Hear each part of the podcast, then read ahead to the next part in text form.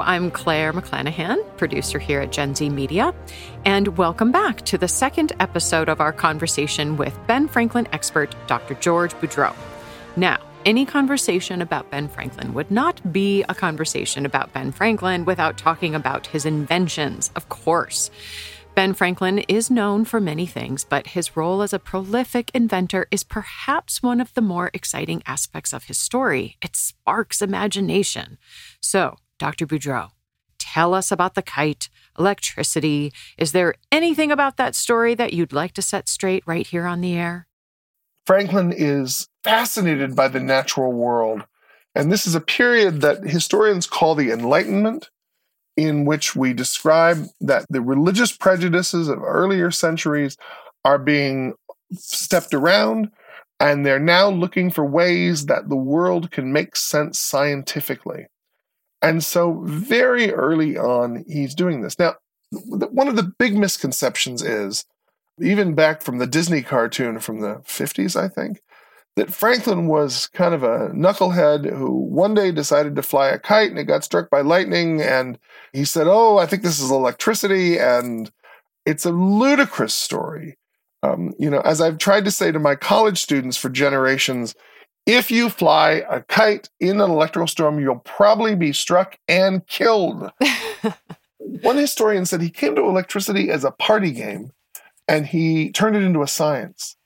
And so he hmm. comes up with things like positive and negative charges. The battery had been invented. It was called a Leyden jar, where they had metal lined glass jars that could store electricity. Um, and Franklin masters all of this, and he's constantly looking for ways to make it practical. At one point, he was trying to have a dinner for his library company buddies, and they were going to roast a turkey. And so, one of the things he does is he electrocutes the turkey with the Leyden jar but bumps it with his elbow and nearly kills himself.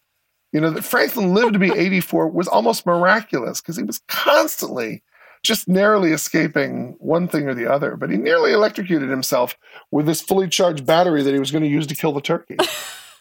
one of the misconceptions is that he flew the kite up into an electrical storm and took a direct hit of lightning, and that would have killed him. It would kill any of us. So don't don't try that at home, kids. or you either, Claire. Oh, I was going to do that today, but I'll, all right, if you say so. Well, speaking of lightning, I heard you tell us a story that I wanted you to tell here about the lightning rod and Independence Hall and, and all of that. Can oh, you tell that story? Sure. Um, well, you know, one of the things when you're an 18th century scholar, like I am, you don't get to meet the people. I'll never get to I'll never get to sit down with Franklin and talk to him. One day there'd been a story in the morning paper and they were taking up the floor of the famous tower room where the Liberty Bell used to hang uh, on the south side of Independence Hall. For the first time in history, they were they'd taken up the floor and they were putting in a new air conditioning duct. And later that day, uh, one of my best friends, who was the ranger in charge of Independence Hall, came over to eat lunch together at uh, the museum I used to run. And I said, Did they find anything else? And she said, Well, yeah, they found the grounding wires for the lightning rod. I said to her, "My gosh, Frances, who was one of my one of my best friends who's now passed." I said, "Frances, we have to go look at this." And so she was in her National Park Service uniform, and I was in a sweater, and we went running out the back door of the Samuel Powel House here in Philadelphia, and running down Fourth Street, and ran onto the lawn of Independence Hall, and ran up to the door where Frances flashed her badge so we could run in, and I could see there was an archaeological trench. And I said, I have to crawl in the trench. And she said, Go ahead which is very unusual. you should never crawl into an archaeological dig unless the National Park Service tells you it's okay. So I did. I climbed down into the hole and was sort of up to my uh, my chest in this pit, and I looked at the lightning rod that Benjamin Franklin had uh, buried the electrical wire there. He described it in his autobiography as a piece of metal about as wide as the quill of a goose, and there it was, the lightning rod that had protected Independence Hall through the colonial period and through the Declaration of Independence and through the British occupying the building during the war. And for years afterwards, there it was, a piece of wire that Benjamin Franklin had put there. What was that like for you? I was, I was, Claire, I was overwhelmed. I, it was one of the most moving experiences I've had in my life as a historian. And I stood there, I, and I have to admit, I did touch it. Don't tell the archaeologists. And I started to cry. I wept I was just overwhelmed by, you know, history is so far away, but it's also right here and it's right with me at that moment. And I'm standing there as the crowd was leaving the room where the Declaration of Independence was written and going past me in this stair hall to go out into the lawn of Independence Hall. And a family stopped and looked through the fence at me, and the, uh, the little boy in the group looked at me and looked up at his father and said, Daddy, a fat man has fallen in a hole and he's crying. what did you do? I just stood there and thought, well, I guess we're not all going to grasp this story right now, but.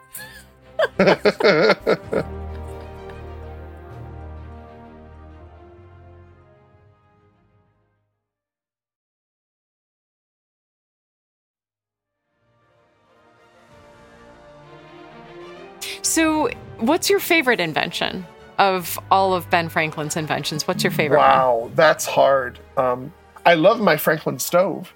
I love my stove. I have bifocals and I hate them. I don't know any Franklin scholar who has to wear bifocal spectacles and likes them because they make you fall down stairs and such like that. What's an invention that you feel most people wouldn't know he had a hand in? Swim fins. Benjamin Franklin is the only founding father who is in the Swimmers Hall of Fame.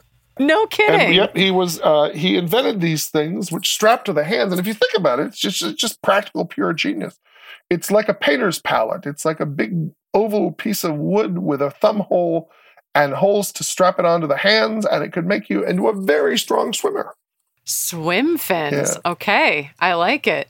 And if he were alive today, what do you think he would be inventing? Where wow. do you think he'd be putting his attention? Uh, I, you know, he was very fascinated by fuel crises.